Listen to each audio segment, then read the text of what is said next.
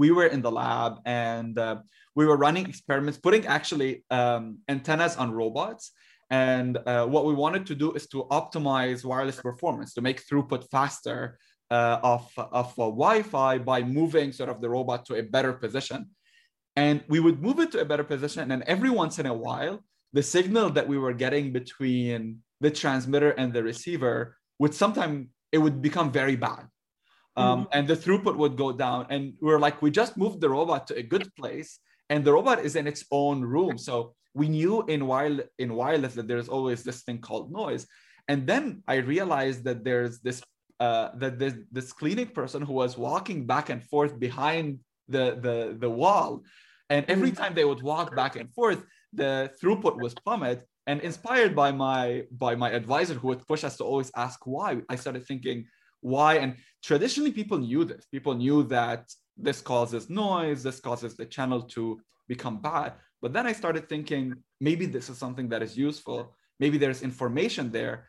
And maybe this noise itself is a way for us to understand this environment. And this is really what kicked off this whole project of, this is not noise. This is actually information in the signal that is coming back.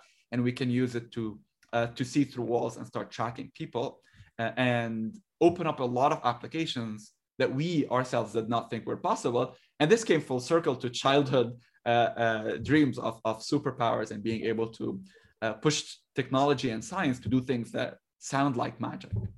I, I, I'm sure I've missed a lot of opportunities.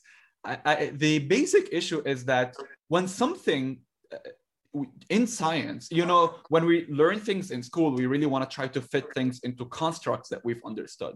But in science, the main thing when we're researchers, we want to question every result that we're, that we're getting, especially when we're doing experimental work. And also as engineers, we can take the, this questioning and try to tinker around with it so that we can play and start understanding where this source is coming from.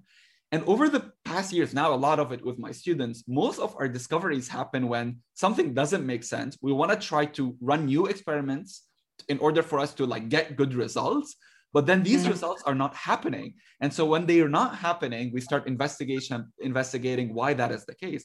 And that really is what leads us, leads us to new discoveries. And then we start thinking about, okay, so this is very exciting, but how can we transform this into something that is useful and that can have implica- applications in the world that can benefit society at large?